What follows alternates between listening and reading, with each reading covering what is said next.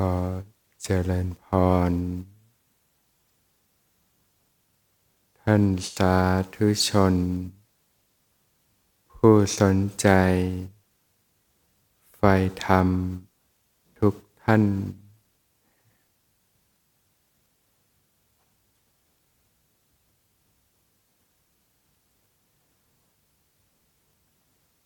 ทางสายกลาง อริยมรรคมีองค์แปดนะเป็นเส้นทางที่จะนำไปสู่ความเป็นอิสระ หลุดพ้นจากความทุกข์ทั้งปวงได้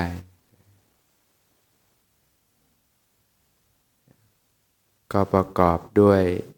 สัมมาทิฏฐินะมีความเห็นที่ถูกต้อง รู้ว่าอะไรคือทุกข์ อะไรคือเหตุที่ทำให้เกิดทุกข์ อะไรคือความดับไม่เหลือแห่งทุกข์ อะไรคือหนทางดำเนิน ไปสู่ความดับไม่เหลือแห่งทุกข์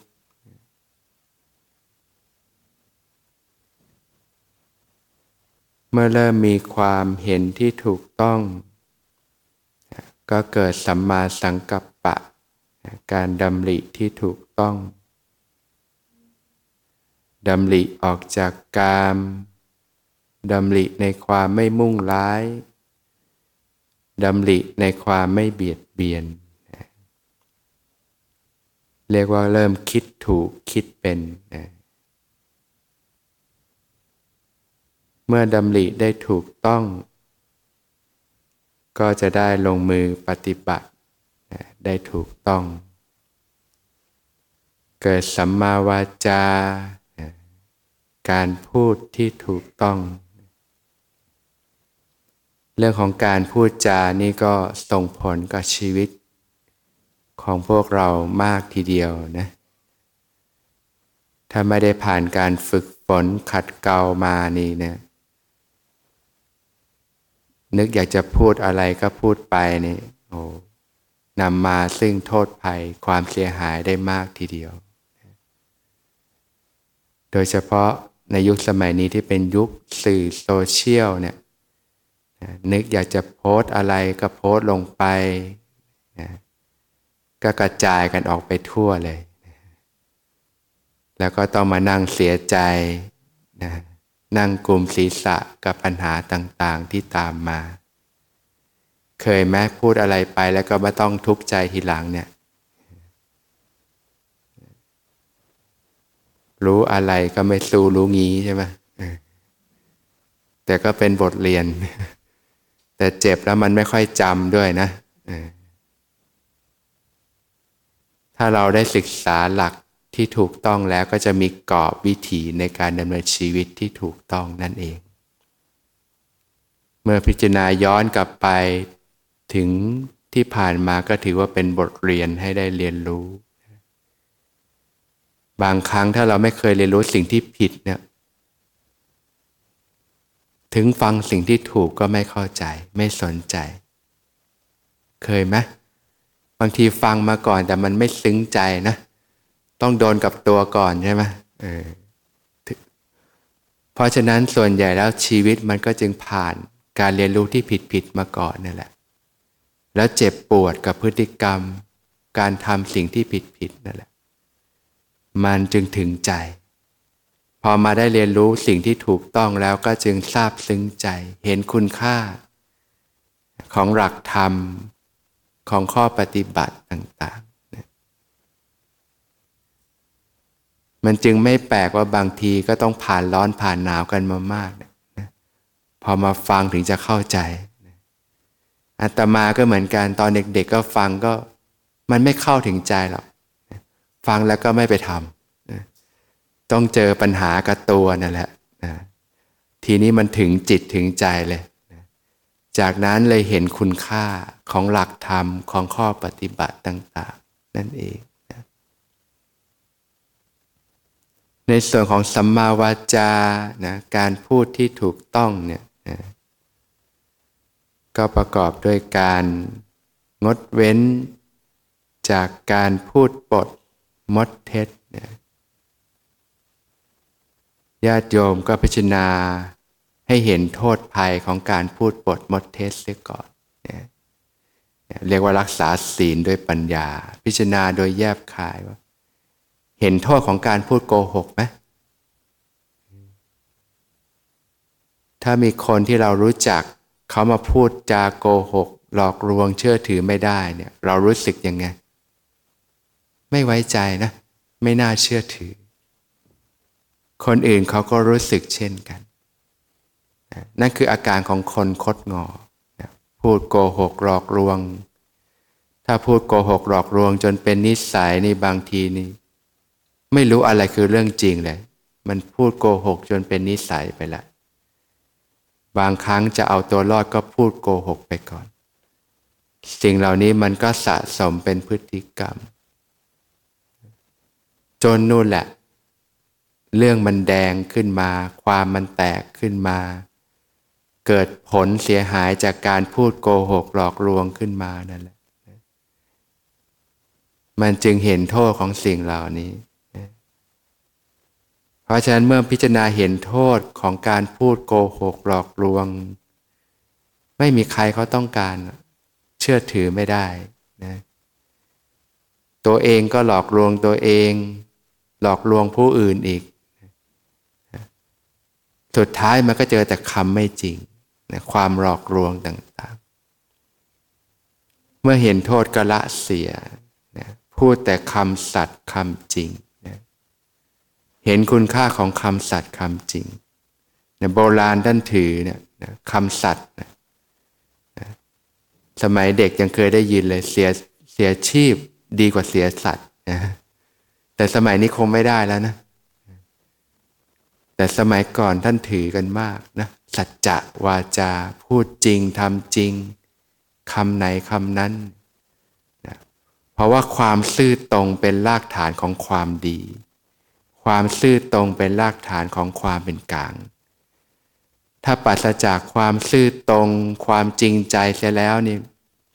มันเอาดีไม่ได้นะสุดท้ายมันก็หลอกลวงทั้งตัวเอง หลอกลวงทั้งผู้อื่นนะก็มีจะต้องจมลงไปนะเมื่อเห็นโทษแบบนี้ก็ละเห็นคุณค่าของความซื่อตรงจริงใจก็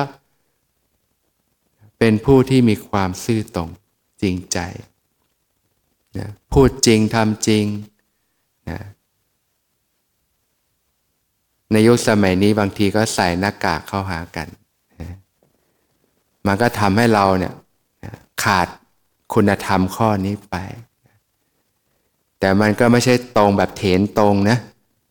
ขวานผ่าซากเลยนะยอมหักไม่ยอมงอเลย ก็ตึงเกินไปอีก ก็ต้องรู้จักพิจารณาโดยแยบคายเสียก่อนเนี่ยโยนิโสมัสิกาเนี่ยจะใช้ได้ตลอดเลยนะรู้จักพิจารณาโดยแยบคายเสียก่อนใครควรเสียก่อนจึงทำนะนะเมื่อรู้จักพิจารณาโดยแยบคายเนี่ยนะการรักษาศีลด้วยปัญญาก็เกิดขึ้นนะจะเป็นคนที่ไม่พูดโกหกหลอกลวงเอง เราก็เป็นคนที่พูดคำสัตย์คำจริง มีความซื่อตรงจริงใจนั่นเอง งดเว้นจากการพูดสอดเสียด ยุให้ลำตำให้รั่ว ฟังความจากคนนี้ ไปเล่าให้คนนี้ฟัง ให้เขาแตกกัน ให้เขาทะเลาะกันตอนนั้น เคยโดนกับตัวไหม ในยุคนี้นะการบูลลี่อย่างเงี้ยนะนำเรื่องไปเมาส์ให้คนนู้นฟัง เป็นที่ขบขัน เจ็บไม่ยอม เจ็บ คนอื่นเขาก็รู้สึกเช่นกัน ก็ใจเขาใจเรา ตรงนี้ต้องมาจากพื้นฐานจิตใจที่ดีที่เห็นโทษของ ความแตกแยก ความแตกแยก ความทะเลาะเบาแวงความหวาดระแวงกัน ความไม่ไว้วางใจกัน การกระทบกระทั่งซึ่งกันและกัน มันมีแต่นำมาซึ่งความเสียหายมาให้ มันมีแต่การนำมาซึ่งความเจ็บปวดทุกทรมานมาให้ เราเผชิญกับยุคที่เรียกว่า ความแตกล้าว ลงถึงระดับลากหญ้า ความเห็นไม่ลงรอยกันบ้าง แบ่งฝักแบ่งฝ่ายบ้าง เกิดการทะเลาะเบาแวงตั้งแต่ระดับในครอบครัวทีเดียว เจ็บไม่ยอมช่วงเวลาที่ผ่านมา เดี๋ยวนี้มันดีขึ้นหรือยังการแบ่งฝักแบ่งฝ่ายความแตกแยกต่างๆล้าวลึกนะถึงคนในบ้านนี่ก็มีแต่เรื่องทะเลาะกัน มีความสุขไหมล่ะ มันมีแต่ความทุกข์ มันมีแต่ความเจ็บปวด มันมีแต่ความทุกข์ทรมาน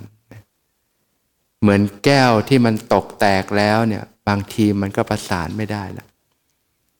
จิตใจที่ต้องคอยถูกทิ่มแทงซึ่งกันและกัน กระทบกระทั่งซึ่งกันและกัน สุดท้าย หัวใจก็สลาย หมดความรู้สึกที่ดีต่อกัน สมัยนี้ครอบครัวจึงมีความแตกแยกกันมากทีเดียว ตอนแต่งงานก็จัดงานใหญ่โต ไม่ทันไรก็ต้องหย่าร้างกัน บางทีก็มีลูกก็ต้องลูกมาก็ขาดความอบอุ่น ปัญหายาวเป็นลูกโซ่เลย จึงเกิดซิงเกิลมัมขึ้นมาใช่ไหมสมัยนี้นี่เป็นยุคที่แตกแยกกันมาก ก็มาจากการที่เราไม่ได้ฝึกฝนขัดเกลาเนี่ยเกิดพฤติกรรมที่ไม่ดีต่างๆ ก็ทำให้เกิดการทะเลาะเบาแวงการกระทบกระทั่ง เกิดความร้าวฉานขึ้นมา ถ้าญาติโยมรู้จักพิจารณาเห็นโทษภัยของสิ่งเหล่านี้ของความแตกแยกของความร้าวฉาน ของการทะเลาะเบาแวงกัน ซึ่งมันมีแต่ความเสียหายเเราเห็นคุณค่าของความสามัคคี ความกลมเกลียวเป็นน้ำหนึ่งน้ำเดียวใจเดียวกัน ที่จะนำมาอยู่ร่วมกันอย่างผาสุกเริ่มต้นตั้งแต่กลมเกลียวกับตัวเองเลย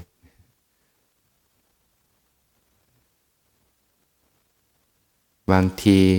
ไม่ทะเลาะกกับคนอื่น ก็ทะเลาะกกับตัวเองนั่นเคยเป็นไหม ตัวเองยังไม่เข้าใจตัวเองเลยใช่ไหมเออเนี่ย แล้วมันจะไปกลมเกี่ยวกับคนอื่นได้ไง ทะเลาะแม้กระทั่งตัวเองทำร้ายแม้กระทั่งตัวเองเนี่ยเบียดเบียนแม้กระทั่งตัวเองเนี่ยก็เริ่มที่ตรงนี้ก่อนนะเข้าใจยอมรับที่มันไม่กลมเกี่ยวกันก็เพราะว่ากิเลสมันครอบงำเนี่ยแหละนะกิเลสมันทำให้เกิดความคิดที่ผิดคำพูดที่ผิดการกระทำที่ผิด ทำให้เกิดการเบียดเบียนทั้งต่อตนเองและผู้อื่น เราก็ต้องเจ็บช้ำน้ำใจ พบกับผลที่เป็นทุกข์ ความเจ็บปวดความทุกข์ทรมาน ก็ต้องอาศัยหลักธรรม อาศัยพระปัญญาของพระสัมมาสัมพุทธเจ้าเนี่ยแหละน้อมนำหลักธรรมมาประพฤติมาปฏิบัติ มาฝึกฝนขัดเกลาตนมาพัฒนาจิตใจ ยกระดับจิตใจให้สูงขึ้นมา ในเมื่อยอดโยมมีพื้นฐานตรงเนี้ยเห็นโทษของความแตกแยก เห็นโทษของความทะเลาะเบาแวงเห็นโทษของการกระทบกระทั่งซึ่งกันและกัน เห็นคุณค่าของความกลมเกลียวเป็นน้ำหนึ่งน้ำเดียวใจเดียวกัน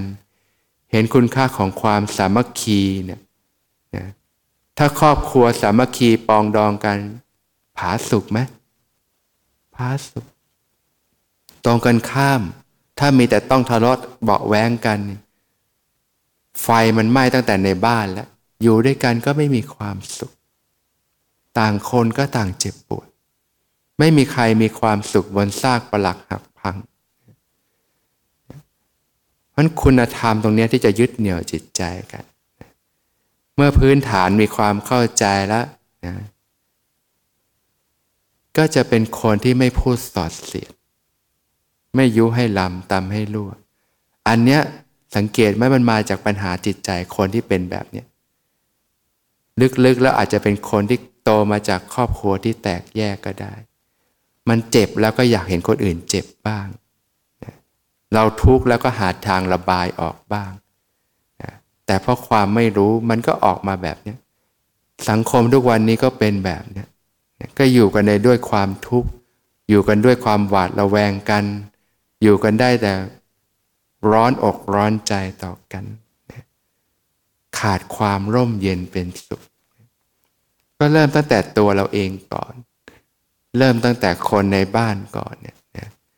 งดเว้นจากการพูดสอดเสียด ยุยงให้เกิดการแตกแยก เพราะเห็นโทษภัยของสิ่งเหล่านี้นะมันไม่มีคุณค่าใด ๆ เลยในการพูดให้เกิดความแตกแยกกัน พูดให้เกิดความรู้สึกที่ไม่ดีต่อกัน พูดแต่คำที่สมานไมตรีทำให้เกิดความรัก ความเข้าใจที่ดีต่อกัน มันก็มาจากภายความรู้สึกในจิตใจอีกแหละ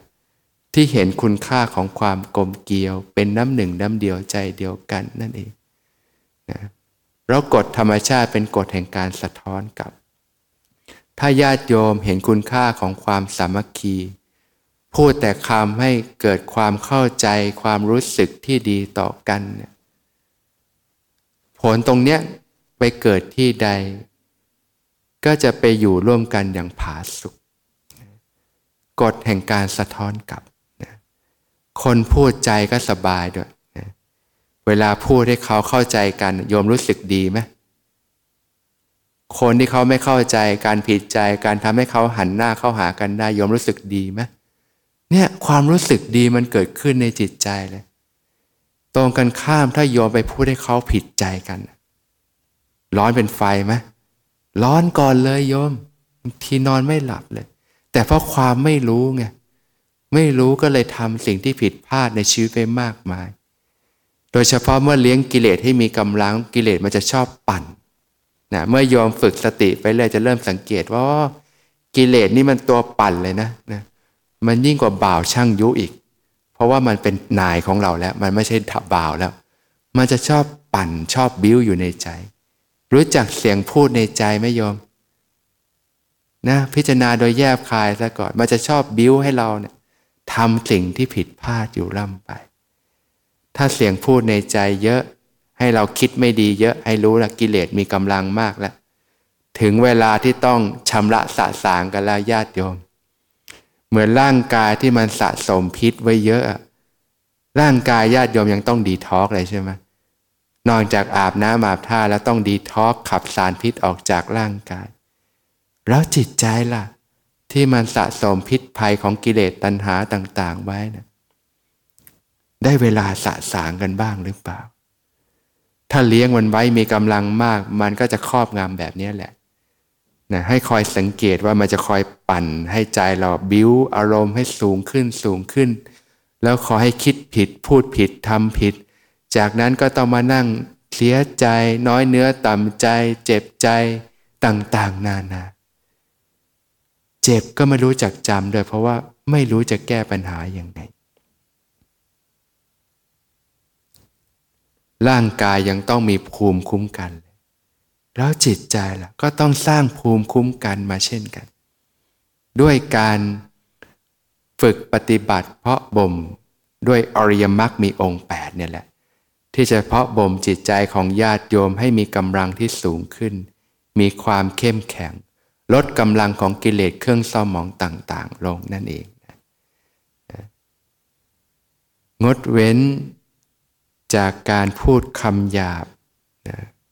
การพูดจา ใส่ร้ายป้ายสี ทิมแทงให้คนอื่นต้องเจ็บช้ำน้ำใจ เคยถูกโดนไหมคนอื่นเขาพูดทิมเน็บ ยิ่งเป็นคนในบ้านเราคนที่เรารักด้วย เขาพูดทิมมา เจ็บไม่โยมบางทีน้ำตาตกในเลยใช่ไหมยิ่งคนที่เรารักที่ผวงพันไปมาก แต่บางทีเขาพูดทิมมานิดหนึ่งนี่น้ำตาตกในเลย คนอื่นเขาก็รู้สึกเช่นกัน ในยุคสมัยเนี้ยในยุคใครๆก็ถูกกิเลสลุมเร้าทั้งนั้นแหละ มีแต่ความเครียดความกังวลกิเลสก็ชอบบิ้วให้เราคิดผิดพูดผิดทำผิดแบบเนี้ยแล้วก็พูดจาทิมแทงต่อกันทิมแทงให้คนที่รักต้องเจ็บช้ำน้ำใจบ้าง คืออารมณ์มันอั้นไงโยม มันต้องหาทางระบายออก ญาติโยมเคยเป็นไหมบางทีก็ไปลงกับคนในบ้านใช่ไหมบางทีก็ไปลงกับลูกบ้าง ลงกับสามีบ้างภรรยาบ้าง เวลาโดนกับตัวเจ็บไหมล่ะ ใจเขาใจเราญาติโยม เวลาเรามีอะไรกดดัน อย่าพึ่งนะเพราะฉะนั้นถ้าเรารู้นะ่ะ ที่ดีที่สุดคือแก้ที่ต้นเหตุเลย อย่าไปสะสมอารมณ์แบบนี้ไว้มาก ต้องแก้ตั้งแต่การใช้ชีวิตที่ถูกต้องเลย เพราะว่ามาตามล้างตามเช็ดพฤติกรรมทีหลังไม่ไหว บางทีมันจิตใจเหมือนแก้ว มันแตกไปแล้วมันประสานไม่ได้แล้ว ความรู้สึกที่ดีต่อกันมันหมดกันไปแล้วเนี่ย มันจะมาประสานตอนหลังเนี่ยไม่ได้แล้วเพราะฉะนั้นเนี่ยหลายคนผ่านชีวิตพวกนี้มาพอฟังธรรมก็จะเข้าใจ มันก็เป็นแบบนี้เหมือนกันแหละ ก็งดเว้นจากการพูดคำหยาบ การทิ่มแทงให้คนอื่นต้องเจ็บช้ำน้ำใจนึกถึงตัวเองเวลาโดนแล้วมันเจ็บเนี่ยคนอื่นเขาก็รู้สึกเช่นกันนะว่าแล้วสิ่งที่แหลมคมใดๆยิ่งกว่าศาสตาวุธก็คือวาจาเนี่ยแหละ โดยเฉพาะในยุคสมัยนี้เนี่ยนะนะทิมกันมากในการบูรี่เนี่ยนะสุภาษิตโบราณเนี่ย คนล้ม อย่าข้าม สมัยนี้นี่กระทืบซ้ำเลยใช่ไหมถ้าโยมเป็นคนนั้นล่ะ มีใครไม่เคยทำผิดบ้าง แล้วถ้าเราเป็นคนนั้นน่ะวันหนึ่งเราก็ทำผิดแล้วเราก็ล้มลง แล้วก็มีแต่คนมากระทืบซ้ำมาซ้ำเติมมาเหยียบย่ำซ้ำเติมอยู่งั้น ยิ่งคนที่เรารักคนที่ไว้ใจมาซ้ำเติมนี่ เจ็บปวดขนาดไหน คนอื่นเขาก็รู้สึกเช่นกันไม่มีใครอยากทำผิดหรอก ไม่มีใครอยากเป็นคนไม่ดีหรอก แต่เราทั้งหลายเนี่ยก็เพื่อนร่วมทุกข์ เกิดกิเลสบีบคั้นด้วยกันทั้งหมดทั้งนั้นแหละ ความไม่รู้อะโดยเฉพาะในยุคสมัยนี้เนี่ยทำให้ใช้ชีวิตแบบผิดผิด เกิดกิเลสเครื่องเศร้าหมองต่างๆ แล้วกิเลสมันก็ครอบงำทำให้หลงทำแต่สิ่งที่ผิดพลาดมากมาย ญาติโยมเองก็ทำผิดกันมามากต่อมากใช่ไหมเคยรู้สึกผิดกับการกระทำตัวเองไหมเนี่ย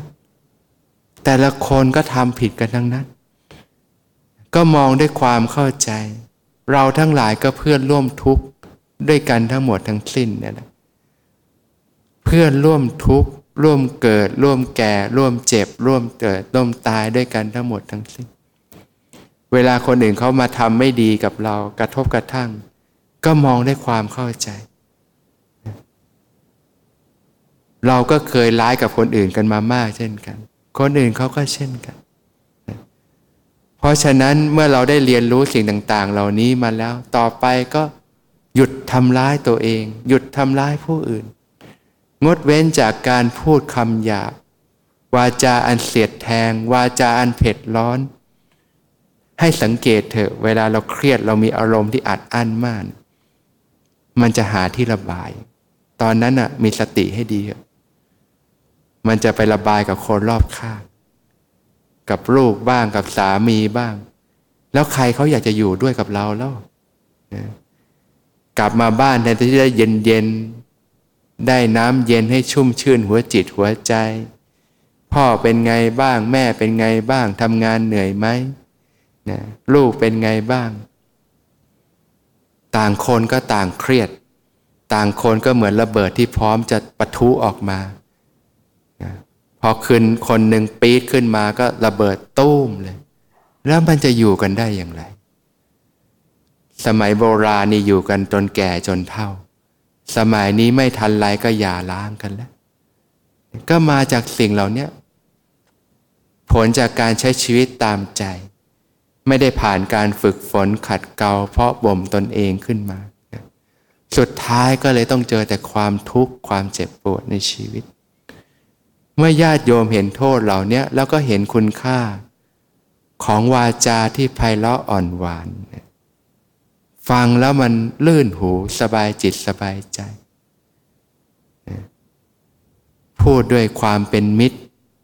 ด้วยความเอาใจใส่กัน ด้วยความรู้สึกที่ดีต่อกัน ฟังแล้วมันชื่นใจยิ่งกว่าน้ำเย็นมันชุ่มฉ่ำในจิตใจนะสมัยนี้ยังหาก็ได้ไม่ยอมวาจาอันไพเราะอ่อนหวานนะไปฝึกพูดซะนะ นั่นแหละสสมัยโบราณเขาถึงให้คุณค่ากันมากเลยนะหวานใดจะยิ่งกว่ามัทุระวาจา วาจาอันไพเราะหวานหวานวาจาของผู้มีการศึกษาของผู้ที่มีจิตใจที่ดี ของผู้ที่ผ่านการฝึกฝนขัดเกลาตนเองมา ของผู้ที่มีจิตใจที่อ่อนโยน สิ่งที่ออกมาก็มีแต่สิ่งดี ๆ นั่นเองนะ วาจาฟังแล้วมันลื่นหูสบายจิตสบายใจต่อกัน ในยุคนี้